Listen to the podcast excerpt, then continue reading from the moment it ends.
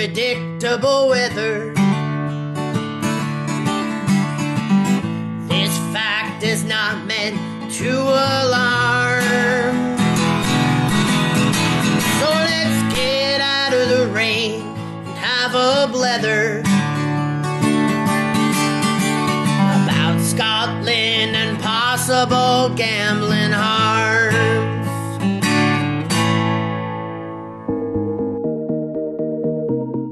Hello, welcome to Fast Forwards Let's Hear a Wee Blether About Gambling in Scotland podcast, which is brought to you by Fast Forward's Scottish Gambling Education Hub.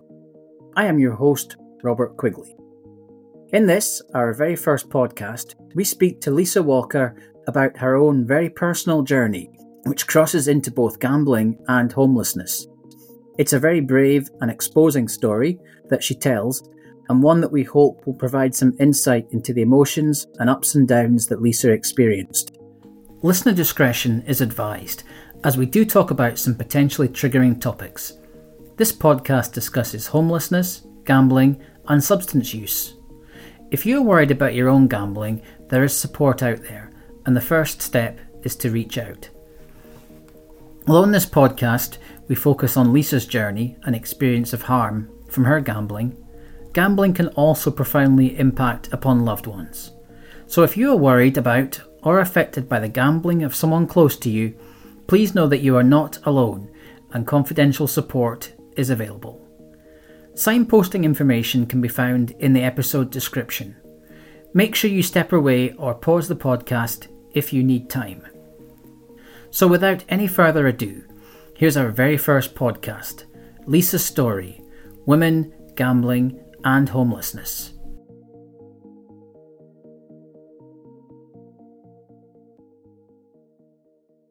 Hello, and welcome to our very first podcast in this series Lisa's Story Women, Gambling, and Homelessness. I am delighted today to be joined by Christina Deneen, Project Development Officer for Fast Forward. Hello. Hi, Christina. And also by Lauren Heaney, Digital Development Worker, Gambling Harm, Simon Community Scotland. Hi, Rob. How are you doing? Yeah, I'm good, thanks. How is the weather with you two today? It's very rainy in Edinburgh. Grey and grim, yes. First day of autumn with the waterproof sun. Absolutely. And that will sound brilliant on the podcast if, when people listen to this, it is bright sunshine outside. But at the time of recording, it was very wet. And of course, finally, and certainly not least, I want to welcome Lisa Walker herself. Lisa is from Essex and will today be talking about her own lived experience of gambling harms and homelessness. Lisa gambled most days for 16 years, but finally reached out for support in 2018.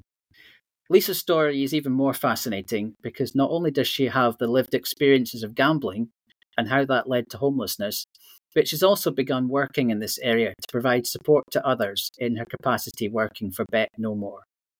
Hi, Lisa. How are you? Hi, yeah. Hi, Rob. Thanks for having me on the show today. Yeah, I'm really good. Thank you. It's quite sunny in Essex today. So the sun is shining, which is lovely. Well, that provides a balance because if people are listening to this and it's raining, then they can imagine you in the sunshine and us in the, the very cold, um, rainy, wet north. Um, we have had some technical issues this morning, but we're all sorted and I think we are set to go. So, this podcast is really about Lisa's story. Um, myself, Lauren, um, and Christina will add some input throughout the podcast, but this really is a chance for Lisa to tell her really fascinating and very brave story about uh, her journey. So I think it makes sense to hand over to Lisa for Lisa to give us, um, in her own words, the background to her journey.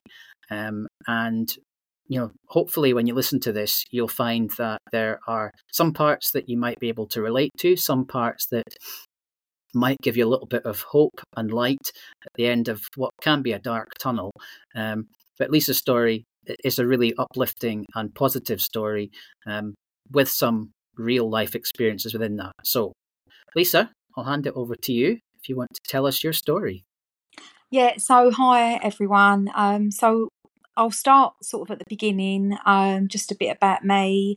Um, so I was introduced to gambling. I would say my sort of first memories are about the age of eight. Um, I was sort of told taught how to play cards with my dad and my granddad. Um, we used to go to Southend on Sea for holidays, and you know, obviously quite young, um, all very innocent. But I was exposed to it from quite a, an early age.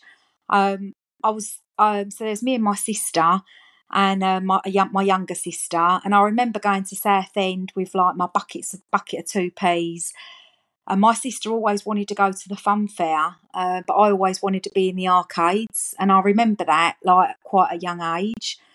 Um, so fast forward, um, listen, I had a lovely childhood, great upbringing, um, really good supportive family around me. Um, sort of during my teenage years, I went to an all girls school, and sort of lunch times I'd play cards with the girls. Um, you know, I got to my 18th birthday, and actually on my 18th birthday, my dad took me to Westcliff Casino. Um, I think I had about 10, 20 pound on me. And, um, you know, and I walked in and I saw the lights and I saw all the tables and I was thinking, wow, you know, this is amazing. And I think the first bet I ever placed was 50p on number 27 and it came in and I won £18 but I, I still, you know, it, although I enjoyed it, um, it was almost like I just went sort of once every few months. It wasn't a problem, and to me, it was just a bit of fun. Um, I sort of found bingo as well when I was eighteen, and uh, yeah. So then, fast forward um, in my twenties, I got married at twenty two, so I was quite young.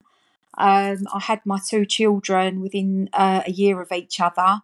So when I was 23, I had uh, my daughter Georgia, who unfortunately um, was starved of oxygen at birth. So this resulted in Georgia being in Great Ormond Street. So I was sort of like thrust into being a mum, a young mum, and um, two children under the age of two, and also Georgia with you know quite a lot of problems. And I think because I never drunk alcohol or I'd never experimented with drugs, I think for me, it started, gambling started to become sort of like a bit of an escape. And although it still wasn't problematic, it would still be something that I enjoyed doing, going to bingo, going to the local casino, perhaps going even to Romford Dogs. Um, so fast forward, um, I'm 29 now my marriage is uh, ended um, to Georgia and Danny's dad, although we remain on really good terms now. And my children are now 27 and 28 nearly.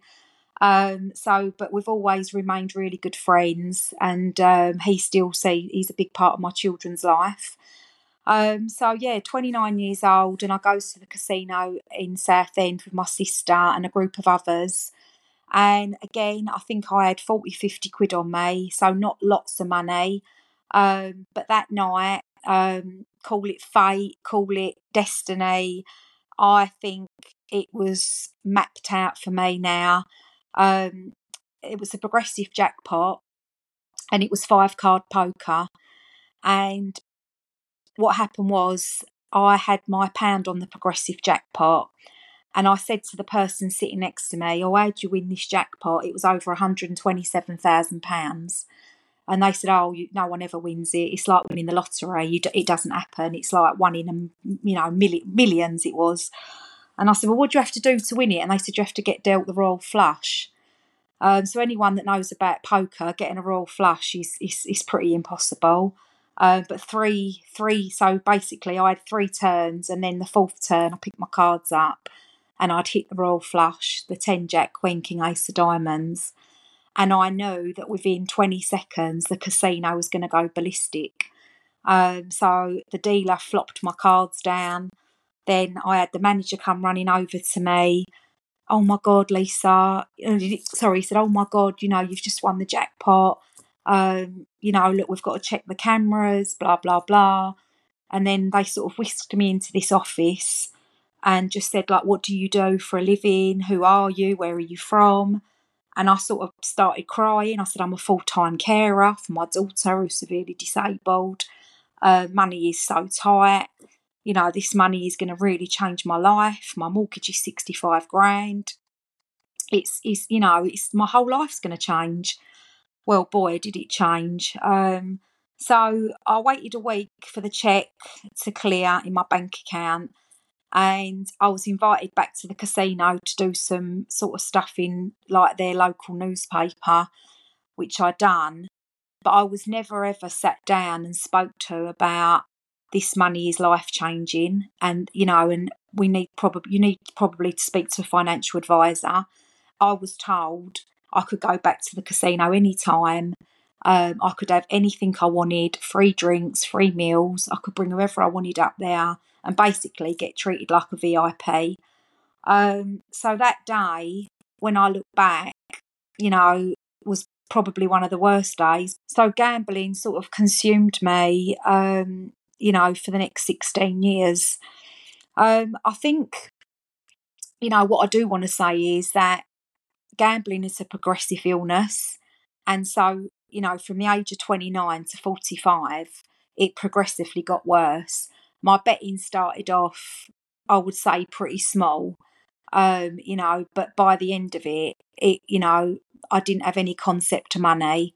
Um, so I I sort of I gave my sister twenty thousand pounds and I done my whole house up from top to bottom and I took the kids to Disneyland but the rest of it I blew on gambling and I'd say within two years I'd probably blown all that money.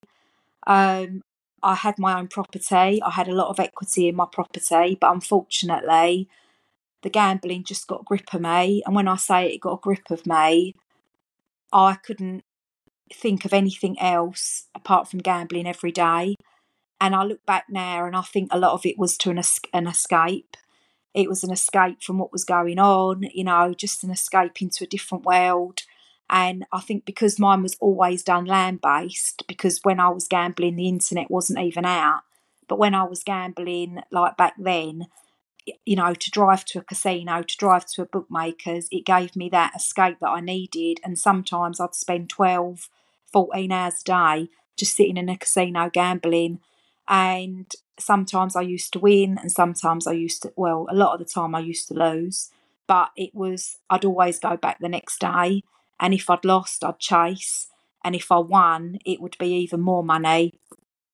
So fast forward, I'm now 35 years old. I've remortgaged my house three times, and I've got no equity equity left in it. Um, and um, I couldn't afford to pay. Um, I couldn't afford it anymore. My gambling had spiraled out of control. So I actually, um, I actually lost my house, um, and I ended up homeless through my gambling when I was 35. So my kids were 10 and 11 at the time. And I remember going up to the council and sort of sitting with the uh, housing officer and just saying to me, like, you know, what on earth has happened? You know, you've had your own house, you've lost it, you know, what has happened? And I just said, I, I said, look, um, you know, I'm addicted to gambling. Um, I've got to be honest with you. I said I've got I've got a huge gambling addiction, and I, I just can't stop. And she just said like, well, what are we supposed to do with someone addicted to gambling? She didn't even say my name. She said like, if you'd have been a drug addict or alcoholic, we could have helped you, but we can't help somebody that's gambled. Anyway, I ended up in a hostel with my two children uh, for six weeks, but luckily, my mum had the children at hers, and I stayed at the hostel.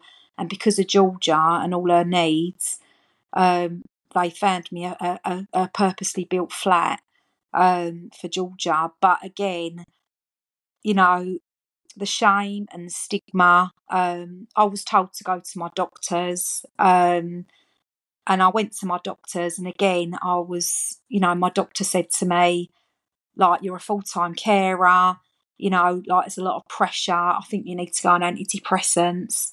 Um, and I said, I'm not depressed. I'm not depressed. I need help. I said, I'm I'm addicted to gambling. I can't stop. I just can't stop. I said, you know, it's like an alcoholic who, you know, needs a drink, or it's like a drug addict who needs a drug. I need to gamble, and I and I can't, you know. And I just felt so guilty about it. And you know, and I tried Gamblers Anonymous. I tried it, you know, twice, and unfortunately, I failed because I just think I just wasn't ready. Even though people think, you know, going homeless surely is rock bottom. That that still wasn't my rock bottom. So I continued, um, and it's going to be a shock to all the people listening. But I continued for another ten years.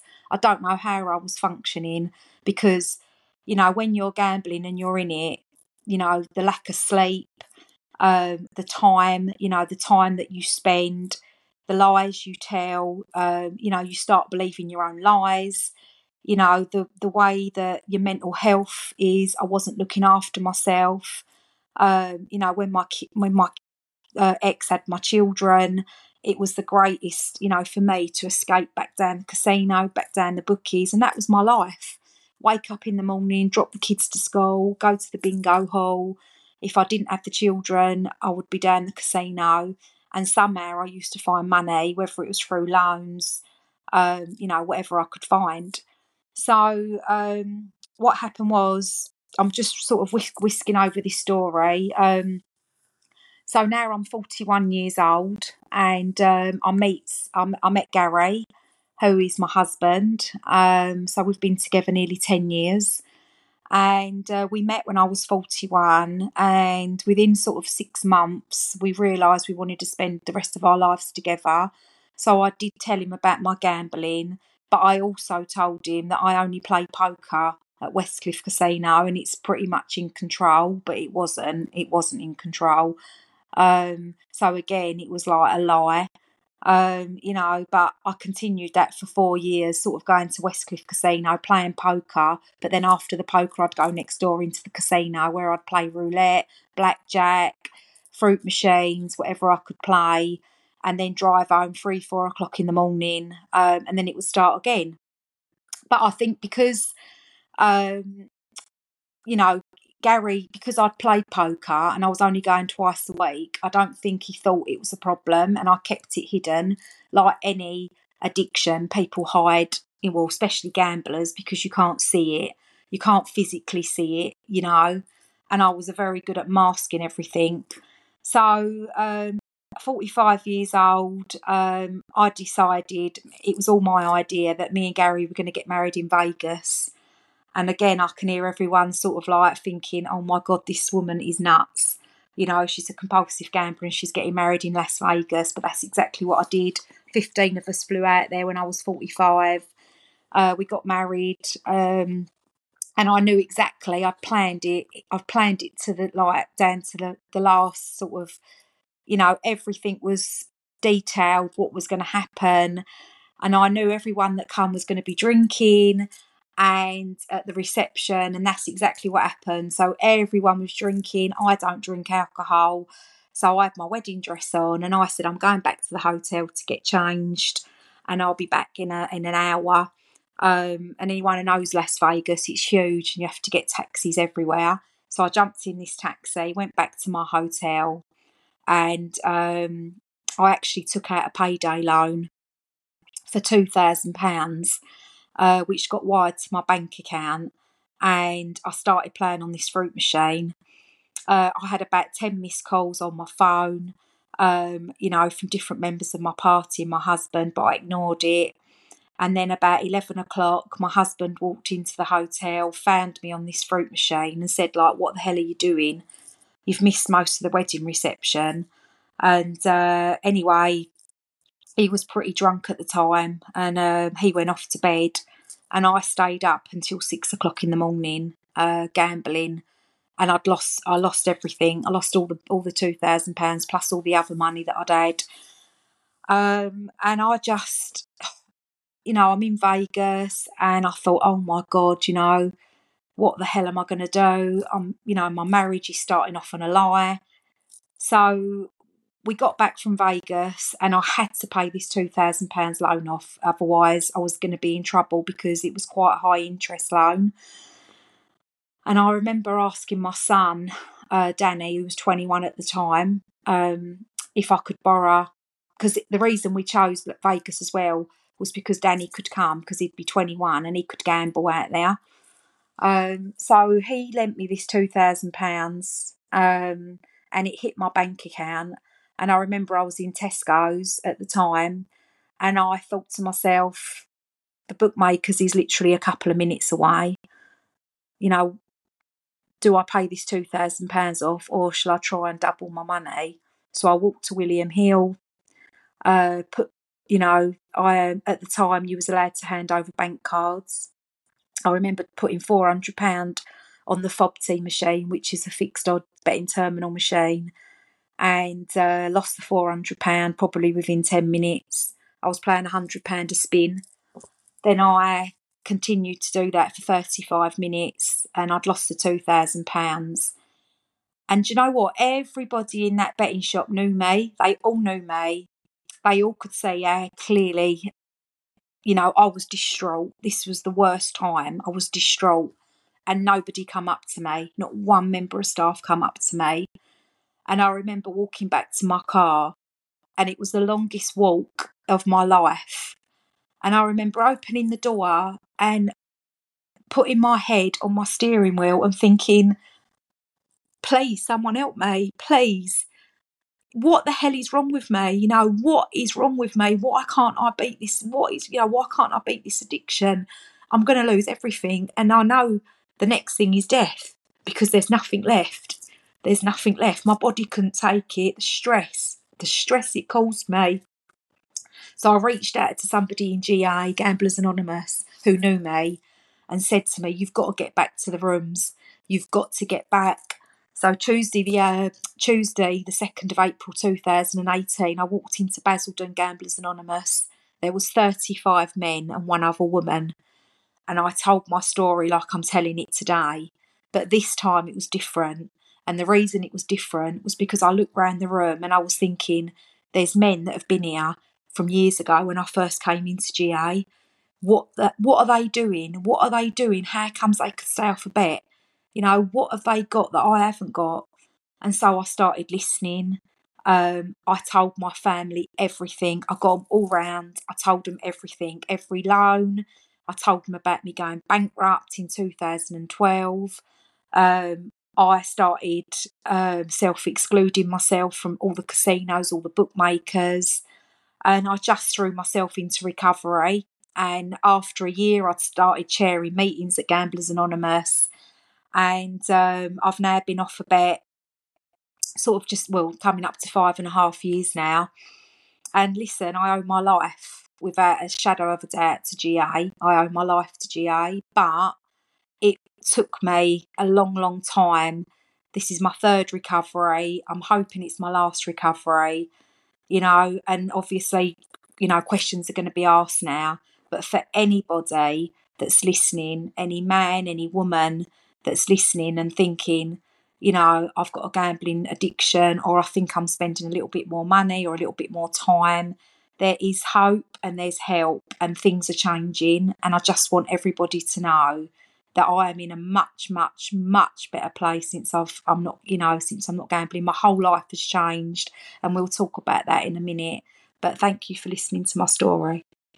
Yeah, well, I mean, if there was a not at all, if there was a, a a kind of thing that you could put on this podcast as an applause or you know just to say how brave um you know and i know this is a podcast and you can't see if you're listening to this you can't see christina and lauren's um body language we're all just sitting here thinking just what an incredible story and just how how brave it was to share it but also just how um, brave it was to yeah, basically bear you know your soul as to what you've what you've been through um can I take you back to that that moment that you won that that first amount? Um, the question that sprung into my mind was, and maybe you don't know the answer to this question, but was if you hadn't won that big amount, do you think you would have still continued gambling to the extent that you, you had done? Do you think it was the big win that made the difference? Oh, 100%. 100%. It was a big win you know, look, you know, I think anybody that you know knows about gambling, uh, I would say eight eight out of ten people I talk to have that win, and it's it is again, it's like you have this big win, and then you start bigging bet, you know, you big your bets are bigger, um, and you just start, you know, you think that you think you're going to win it again or you think you're going to win more. But when you actually realize and you start to learn about the addiction, you realize it's nothing to do with money.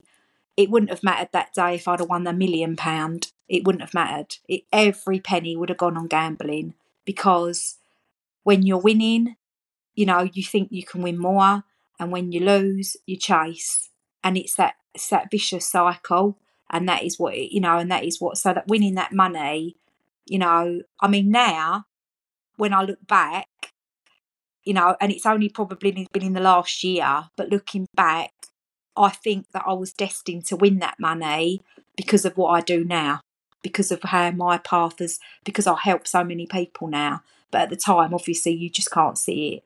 And, um, you know, and a lot of blame, a lot of guilt. And this is the thing there's so much guilt and stigma and shame. You know, this woman's ended up in a hostel with her two children, one of them severely disabled. You know, what you know what a bad mum. How could she do this? How could this happen? But listen i'm not a bad mum. I'm not a bad person. I'm a good person. I'm just i was just addicted to gambling and i couldn't stop. And people go but why can't you stop? You know why couldn't you just stop lisa? All you had to do was stop gambling. But when you're in the thick of it and all you can think about is the fruit machines in your brain and the the the reel spinning and the roulette wheel spinning. I knew every number on the roulette wheel, and I knew, you know, and it, you just can't stop. You can't. And interesting that you a couple of times you talked about the um, support that you weren't given. You know, I'm thinking about in that moment when you won the money and you talked about the fact that they took you into the room and they spoke about um, all the practical details around, you know, the money, how you get the money, what you did for a, living. Um, and that was back, you know, quite a few years ago. Do you think, you know, I'm asking this question from, I suppose, your professional capacity as much as, you know, back in the day, but do you think that has changed? Do you think that if you had won that money today, there would be more support and more, um, I suppose, yeah, support for somebody winning that amount of money, or do you think it's still, you know, a big problem? I think it's probably a problem online. Um, you know, I think more so online because again, you know, you're you're hiding behind the phone, the computer, whatever you're playing on, and I guess there's not a lot of checks done. I'm not really sure um, you know, if you had, I mean, that big win was is probably worth half a million pound now. Um, you know, if I won that 127 grand, I mean, it was over 21 years ago I won it. Um, you know, so it's probably worth that sort of money now. Um, I'm hoping that if somebody did win that kind of money in a casino, um, or perhaps in Las Vegas, where you know you can win that sort of money, I'm hoping that things have changed. But it wouldn't shock me if to find out that things have not really, you know, changed. I mean, really, that day when I won that money, I, they should have said to me, when you come in the following week, you know, we're going to have a financial advisor here to just to talk to you because your mortgage is 65 grand. Now I've won nearly double that, you know, so let's get someone in that can talk to her and, and, and guide her, you know, and I didn't. It was just pressure for me to go back.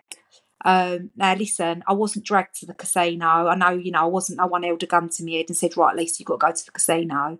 But I think because I'd already crossed that line into addiction, you know, after I won that money, it was just so easy.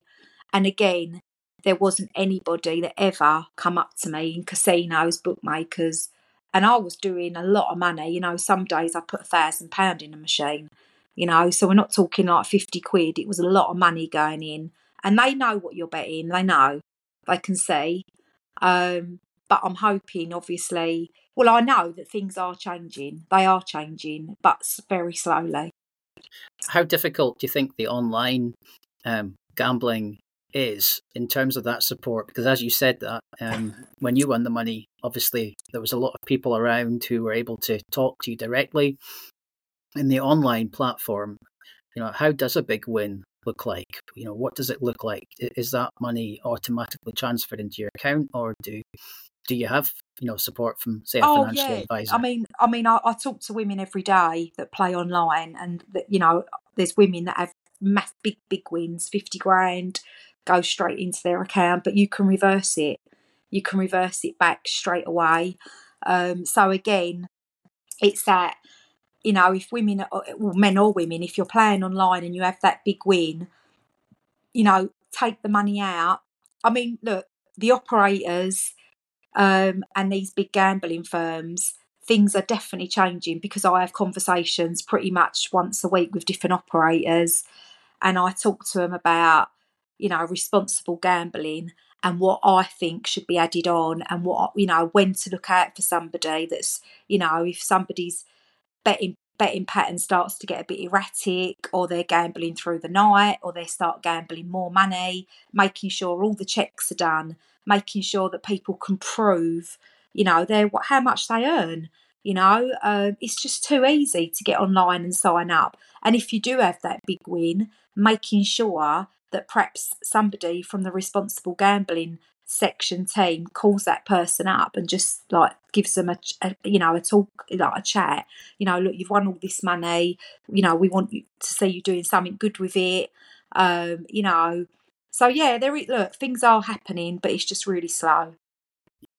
Well, that's maybe a good point to bring in Christina and, and Lauren. Um, is there anything you want to sort of add at this point, or even to, you know, to pick up with Lisa? I just, yeah, thank you so much for sharing your story, Lisa.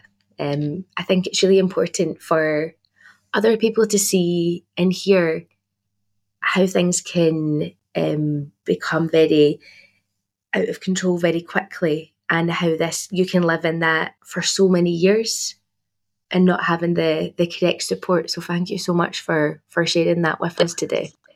Oh you're welcome. You're welcome.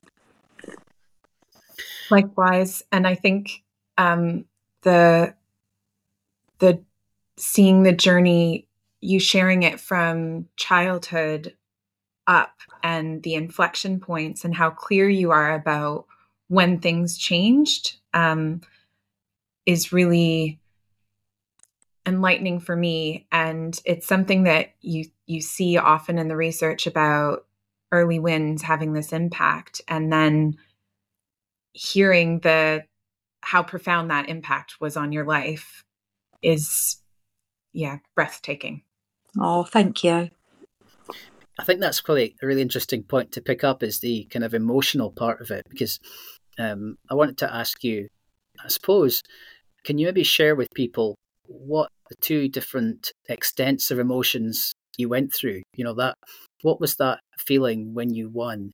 You know what was that emotion, that high like? You know, and you talked about that lowest point going back to the car. Um, can you put that into words? To, you know, Yeah, I mean- paint that picture. yeah i mean obviously you know that that from listen everyone says you know you get five minutes of fame in your life and that five minutes of fame was definitely you know when i won that money when i was 29 everyone was touching me it was chinese new year and so the the casino was packed with chinese you know people and everyone was coming up going oh lucky lady and touching me and you know and everyone was talking to me you know, and the feeling that, you know, I've won all this money and at the age of 29, I, I'm going to be mortgage free. You know, wow, you know, what a, what a great start to life. You know, I'm going to be able to do so much. This, this money is going to be able to help me. Um, you know, and the buzz. And I didn't, I don't think I slept prob- probably for a week, you know, laying in bed thinking about, oh my God, this is life changing money you know what it's going to do for everybody and i did say you know i did give my sister 20 grand um you know so it, it is because you know you you have all these hopes and dreams about you know what you're going to do and then you fall into addiction and this gambling addiction and everything just gets wiped away you know listen i'm an outgoing personality i'm bubbly you know and gambling just took everything away from me. Everything. I became a shell. I became somebody that I didn't recognise. You know, I used to think about gambling before my children. You know, I, I just, you know, and, and that last day, that very, very last day, the, the 1st of April 2018, in that bookmakers, I can't describe the feeling. It was like I was choking. It was though I was choking and I couldn't breathe. And I just wanted someone to come and rescue me and take the pain away. I just wanted someone to take all that pain from me because I thought I am so sensible. I've brought my two children up practically on my own. My daughter's severely disabled, you know, hospital appointments. Um, you know, I'm a good person, but I just can't stop gambling. I can't stop. And people, you, you know, and and it just it just took everything from me, everything, you know. And thank goodness, thank goodness, I had the the strength and the courage to reach out to somebody that I know.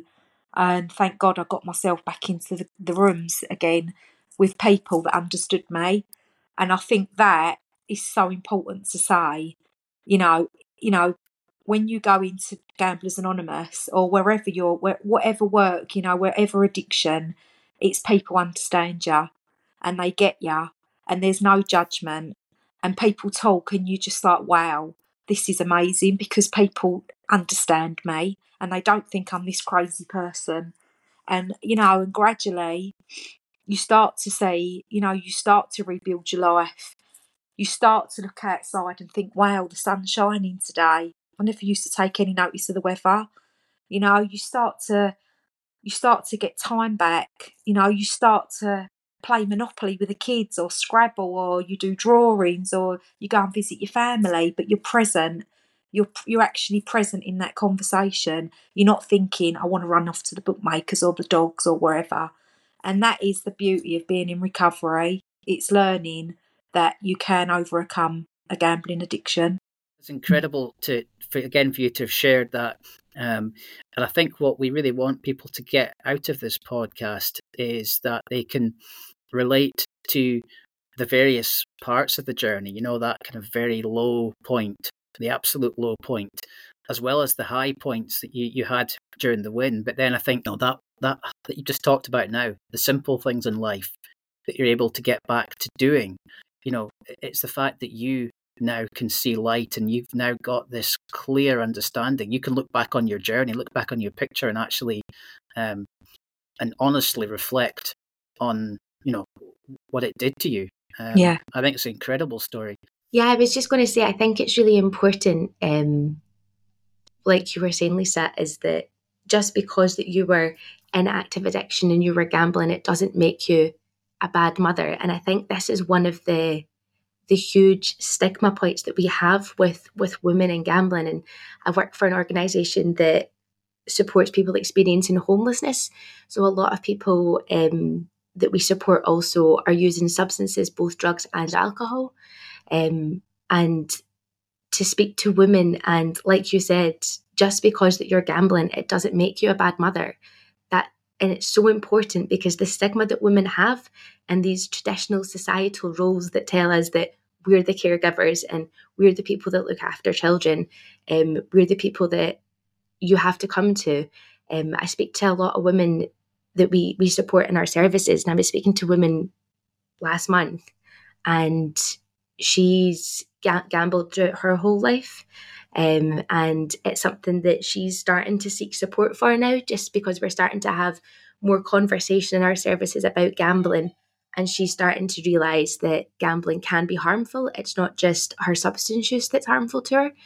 Um, and the stories that she tells is that she wants, when she would receive her benefit money, she would want to support her children first, but she had to keep money behind so that she could gamble with that. And she had to have money saved so that she could purchase substances. And it's her knowing now that she's not a bad person. She's actually a great mum she's a fantastic mother and she was supporting her children through that as well.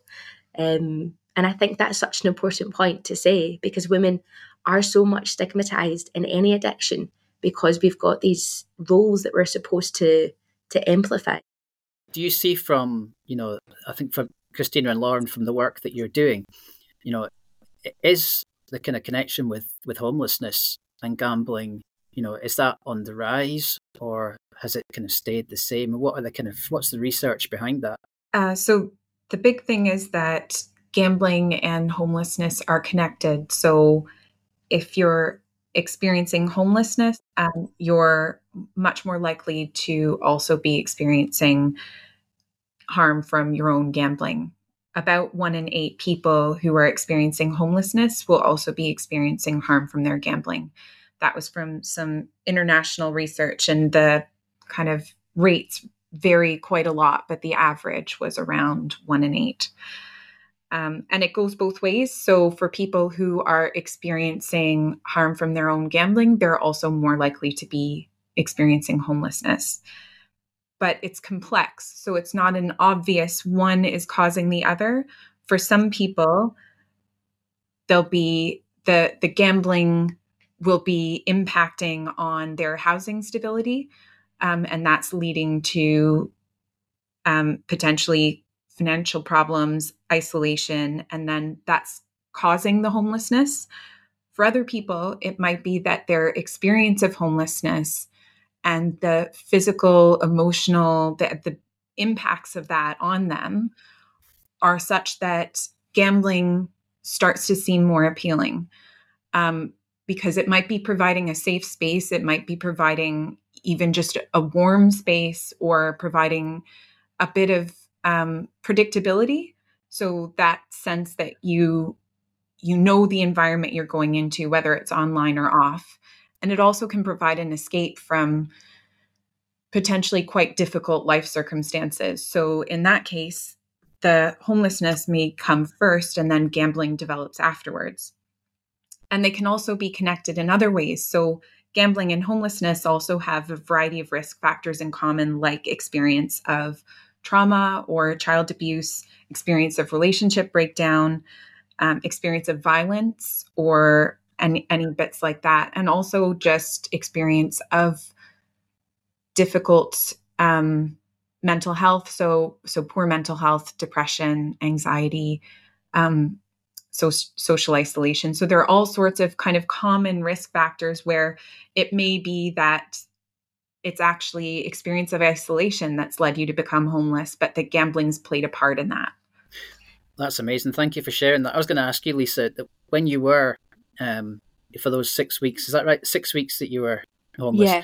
Did you gamble during those six weeks that you were homeless? Yeah, I did. Yeah, I did gamble. Yeah, yeah, I didn't stop different gambling. Type of gambling was it? Was it a kind of more intense, or you know? I think it was more intense because one, I didn't have my children, I was on my own. My mum had my children. I mean, I'd go back and see them during the day, but I had to go back to the hostel of a night. Um, you know, by a certain time, you had to get back. But during the day, yeah, once I'd seen the kids, I'd be off into the bookmakers, you know. And uh, but this is what I couldn't, you know, I, I couldn't go back. Like going back to Lauren's point, you know, I couldn't, you know, the shame and the stigma um, and we actually, so I actually now run a group called New Beginnings for Ladies, and that is one of the topics um, guilt, shame, and stigma. Because, you know, you do feel so much guilt, you do feel so much shame, and, you know, you're, you know, everything that's been said, you know, you know, women are normally the caregivers and we are the people that sort of tend to hold everything together like the glue, you know. And so when it all falls apart, you know, you do feel like that you are a failure. You feel like you're that, failure. And, you know, I could, you know, everything everyone's been talking about, the women that come on that I talk to every day have also got cross addictions with drugs, alcohol, gambling. It all seems to, a lot of them go hand in hand. Um, you know, they drink or you, you know, you take the drugs and then you gamble. And um, what we try to do is try to give build up women's confidence and to give women hope you know that you know there is light at the end of the tunnel. And by going to all these different support groups now that are out there you know that you can overcome these these addictions you know. Um, but again it you know listen i said every day for 16 years and the people people listening are going to relate to it when I used to go to bed whether it be two o'clock in the morning, six o'clock in the morning, 10 o'clock at night, whenever it was, I would always say, I'm never going to gamble again. Tomorrow is going to be my fresh start, and I'm never ever going to gamble again. And the next day, I'd get up and I'd gamble. And that's what it was like for 16 years. 16 years of my life, promising people, telling lies, you know, um, and just, yeah, and just becoming a person that I don't recognise, I didn't recognise, you know. Um, but gradually, through being in recovery, I am getting, you know, I am getting back to to Lisa again, you know. It must be so amazing, Lisa, to to think about those 16 years and the the lack of support services that were there for you compared to what's available now and especially new beginnings which was your idea and to be able to support women up up in England I know that they've just been commissioned um, new NHS gambling clinics. And we don't have that in Scotland yet.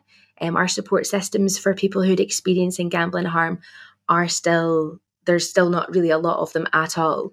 Um, but it's amazing to see what's happening in England for for people, and these services are starting to open. So it must just be great that you know that people know where to go now, and that they're not going to be sitting with a housing officer, and the housing officer saying, "Oh, I wish you were using substances instead," because yeah. I just can't even imagine how you must have felt with all the shame and stigma that you have already and then for someone to to shame you in that way yeah is just horrific that that happened. I know. And, and listen, things are changing. They are definitely changing. And I've always said, you know, right from sort of five years ago when I sort of went into recovery, I've always said that the missing link is uh, gambling services. You know, there's services for alcohol and drug addiction and other addictions, but gambling is sort of quite low down. And I said, you know, right from the word go, with the internet now and things how they are, you know, I know within five, ten years that gambling is going to be totally out of control uh, because we are becoming a, a, a, nation of, of gamblers. And that is because it's so easy to access, you know. But you know, there is so much more now. I mean, you know, you've got residential services for women uh, that can go off residential. You know, you've got uh, BetKnowmore UK, Gordon Moody's, the residential uh, services for men and women. Whatever area you're in, you know, in England, um, you know, I don't know about Scotland, but I definitely know in England, whatever area you live in, there's services out there for men and women um, and different support groups, and it is needed. And the NHS clinics, what you've spoken about, are just, you know, we've waited so long for them, but it just goes to show that this gambling addiction, you know, is on the rise, and more and more people are falling into the trap. And so, obviously, there's going to have to be more and more clinics opened. Um, you know, which which is a good thing, which is a good thing because it's getting recognised. And mm. I also um, now, since I, you know, my job I do, I'm very very lucky. I speak to junior doctors, so I spoke to over 100 junior doctors last year, and I'm speaking to over 100 junior doctors at a university this year um, mm. about gambling harm and about if someone comes to your doctor surgery, you know, what to look out for, what to ask, the questions to ask. I talk to operators every day, you know, about how we can sort of, you know, responsible gambling and also I run new beginnings. Um, yeah. So it's, it's we good. Have a, we have a great treatment provider in Scotland. They're called the RCA Trust. They're based through in Bonnie Paisley. Um, and they actually come into our our hub. So we have a hub in Glasgow city centre where people who are experiencing homelessness can go in, they can get support, maybe help with their benefits, um, they can attend support groups. And the RCA Trust have started coming in um, monthly to do a drop in clinic. And it means that presence of just speaking about gambling harm is normalising the conversation and breaking down stigma that little bit more, just so that you can have conversations and it's not because speaking about it and bringing it up for the first time is one of the hardest things, especially if you're not aware that gambling can be harmful. I think it's really important to say that there will be a whole load of signposting um, both at the end of this podcast and also in the description um, when you actually you know pick up this podcast there'll be signposting to links for support um, we'll try and do it for the whole country because we realize that people will be listening in scotland but also throughout the rest of the, the uk um, so you know if you're hearing things and, and panicking thinking um, you've missed the information we'll make sure there's clear signposting so that you can um, get the information and help that you that you might need can I just ask, Lisa, thinking about, you know, the sort of women, particularly in this field, um, what would you say are the big barriers to women getting support? You know, when you talked about the walking into that um, GA, you know, that third time and looking around the room and thinking that it was a room full of men. I think there was one other woman. How did that feel? And is that one of the big barriers, or where do you see the problems, particularly um, in terms of women getting support? Again, you know, it was, you know, 35, you know, you imagine walking, I mean, you imagine Robert walking into a room and there's 35 women and just you and another guy, you know, you'd probably think, oh my God. And that's exactly what I did think. I thought, wow. And the first thing I thought was, you know, I've got personal problems and do I really want to be sharing with 35 men? Whereas uh, if it was a group of women, I would feel more comfortable sharing with other women, like minded women, you know, that understood me. So obviously, you've got huge barriers because because the women they're sitting at home or wherever they are and they're already feeling the shame, the stigma, the guilt. They're already thinking, who's going to understand me? Who is going to actually listen to me? So, what what you know what I thought about was if we could create a safe space, first of all, safe, so that we meet on a weekly like we so basically new beginnings is a 10 week structured program and every sort of like so we run a program for 10 weeks we have a break and then we run it again so we have two cohorts that come in depending on um, if you want to do the nighttime or the daytime project. And it's for an hour and a half. And we have uh, every facilitator on New Beginnings has lived experience themselves of gambling harm, which I think is really important. Then I came up with 10 different topics. So we talk about relationships, we talk about mental health, we talk about our journeys, practical advice and relapse, uh, guilt, urges, habits. We actually talk about uh, women's menopause, periods, um, all subjects that I wouldn't feel comfortable speaking to men about. So to build up that and, and also it's a really small group. So there's no there's never ever more than seven women ever on. So it's a small group. The women sort of come on and first of all you know they are they don't really want to talk on camera. They're a bit worried they're a bit nervous i don't know what's what it's all about. But after a few weeks if you can imagine a, a flower that's sort of pretty much dead and wilting and then after a few weeks all of a sudden this flower starts to open and it starts to become alive again and the women's the, the women you know they change because they're talking to other women that get it and they go, Oh my God, like you've said that and I understand that. And, you know, we've never thought about that or we've never, you know, we didn't know that there was all these blocking apps you could put on your mobile phones.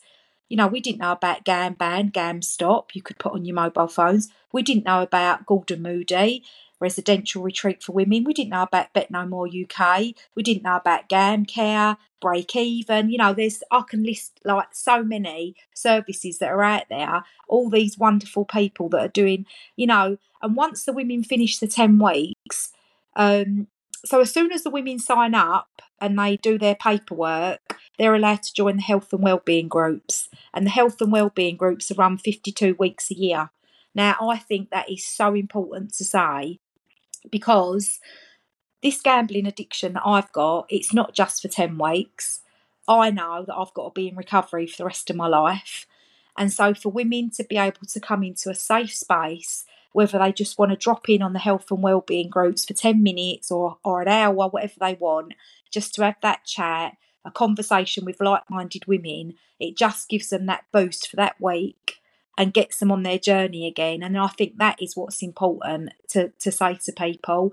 It's, you know, although it sounds daunting, I've got to be in recovery for the rest of my life. It's it's having the support around you to know that you can do it. Listen, I'm not saying everyone needs recovery for the rest of their lives, and I know people that can do it on their own. But for me personally, I can't do it on my own, and I need people around me to keep me going. So thanks very much for that, Lisa. Um, I mean, that sounds incredible, and the level of support that's now available, particularly for women, um, really seems to be something that's getting a, a, far greater focus. So thank you for for sharing that. Um, the podcast is moving towards its end, but I'm really conscious that we need to get some uh, further input from Christina and Lauren, particularly looking at it from a practitioner's point of view. So I'll pass you over to Christina, and perhaps you could share some um, places that anyone listening to this could go to. Thanks. So, if you're somebody who works with children, young people, families, communities, and the penny has dropped hearing Lisa's story, that there may be people that you work with who have been experiencing harm from their gambling and it hasn't been picked up or it hasn't been something that people knew what to do with um, there is training and education and resources available to support you and your organization to start addressing gambling to incorporate it into any assessments. So, the organization I'm from, Fast Forward, provide CPD training that's free. We can provide bespoke training to your any teams in your organization that would benefit from it, whether that's volunteers or workers and RCA Trust, um, who Lauren's already mentioned, also provide training um, through the Bet You Can Help um, program, which has given inputs around criminal justice and can inform any kind of work that anyone working with communities and families and young people um, can access. So so there is information out there, and it can be a journey to incorporating gambling um, in your assessments and in the range of topics that your organization can cover. But there is support out there to get that started. Great, thanks. And of course, we'll signpost to the incredible work that, that Fast Forward uh, do. Uh, Lauren, do you want to speak about um, any resources or support that you think would be particularly helpful? Yeah, I think I just wanted to, to cut on the point that Lisa was talking about new beginnings and the, the 10 week course. And I think it's really important to show that um, although the, the service they provide is for people experiencing gambling harm, that every week the focus isn't specifically on gambling, it's on something else. And to me, I think this shows what we all know sitting here is that gambling intertwines with every part of our life and it affects relationships, it affects our our mental health. As women, we have a, a completely unique journey on our women's health journey, and it's really important to acknowledge that when a woman's cycle is four weeks, and that at certain points in that four week cycle, you do feel lower, your hormones change. And this is when gambling can creep in. We go through a menopause change later in life, or at any point in life, actually, sorry. And this is something that we have to be aware of that gambling can, can be heightened by. And especially with people who are experiencing homelessness, it's almost as if the people that we support, the general public almost forget that they're women and they also have periods and they also go through the menopause. And this is heightened by homelessness. Um, and it's important to remember that that gambling can over overarch all, all of these things that are happening. Um, and I think that the way that it intertwines with people's lives, we also see it in society. It intertwines with society in a very systematic way that if you think in your head right now where your local bookies is, it's not going to be on the high street next to a designer shop, is it? It's going to be sitting next to a chippy, it's going to be sitting next to a pub, it's going to be sitting next to an off license. It's not in areas that are, are affluent and it's um, a targeted systematic of people who'd experience in poverty who are who are brought up within poverty and i think this is something that needs to be acknowledged especially within um, homelessness it, there's also an intersectionality to it in that people from ethnic minority backgrounds are much more likely to experience harm from their own gambling, even though they're less likely to gamble. Um, so there's a, a risk that comes in in a different way. And that there's that same kind of risk around homelessness. So if you're from an ethnic minority background, you're also more likely to experience homelessness.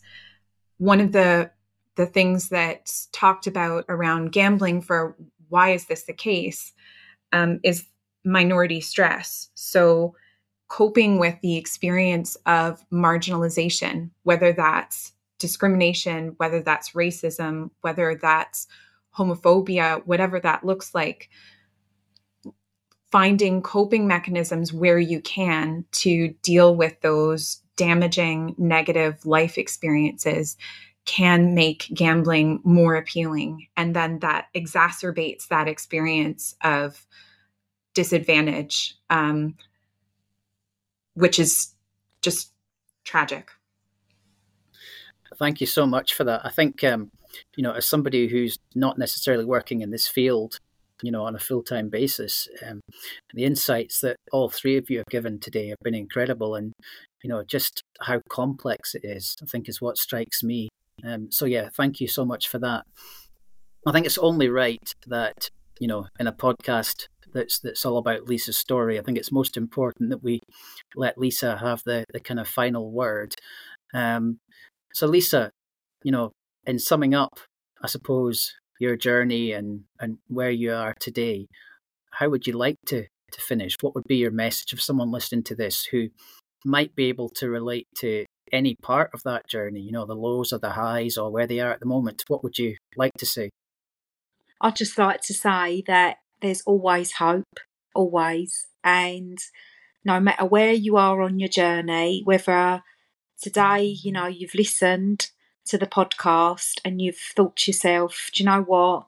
I think I have got a, a you know, I don't like to say problem, a problem gambler, but if you have, you do think you're sort of suffering from gambling harm, you know, then reach out. There's a lot, a lot of fantastic support groups out there. I also think that everybody is, you know, I've already said on different parts of their journey, but what's really important is if women on the group come on and they do relapse or they lapse, um, you know, and they do gamble, it's straight back on to new beginnings. There's no judgment. Um, I relapsed so many times during my 16 year gambling career. You know, I relapse constantly. Um, you know, so I do get it. And what I do say to the women is, you know, let's, you know, let's try something different. You know, let's journal. Let's do like a gratitude list. Like, let's do this. Let's do that. Did you have your boundaries in place? Did you have a phone list in place where you could phone somebody up? What led you up to breaking out? You know, what was it that that day that led? So we work on we work on women's confidence, yeah. And I just think if someone would have said to me on the 1st of April 2018, Lisa, in 2023, you would have established new beginnings. Um, you'd have been on the TV you know, you'd have been talking all over the country, flying off to different islands, Scotland, talking about new beginnings. I'd have said never, never. I can't, I, I can't give up gambling. I can't do it. But people believed in me. They believed in me. Frankie Graham, the CEO of BetKnowmore, gave me a job and he believed in me. And I believe that anybody deserves chances, everybody, whether it's gambling, drugs, alcohol, whatever it is, if you're, you know, whatever religion, ethnic minority, we we can provide hope and a safe space and that is what it's all about and education educating women that you can turn your lives around with the right support and so never ever give up get up and say i'm going to do this and you and and reach out well, I think that's an incredibly positive note to end on. Um, and I do have to say that for our very first podcast, I can't think of anybody more inspirational having that title of Lisa's story, Lisa's journey, um, than you, Lisa. So um, a massive thank you for giving up your time and for being so honest. And also a huge thank you to, to Christina and Lauren. Um, and as I said during the podcast, there will be clear signposting towards support materials that you can access to get help or to find out more. Um, so thanks very much.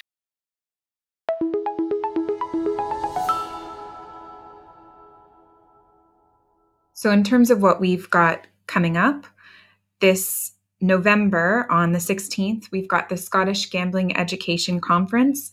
And anyone's welcome to join us who works with children, young people, or families. And it'll be a great opportunity for people to find out more about gambling harm and how it impacts people in Scotland and how you can incorporate gambling in the services that your organization provides, possibly how you could include it in assessments, how you could have difficult conversations. There'll be loads of workshops, and it's quite practical. It's quite focused on um, what you can do in your practice to to address gambling.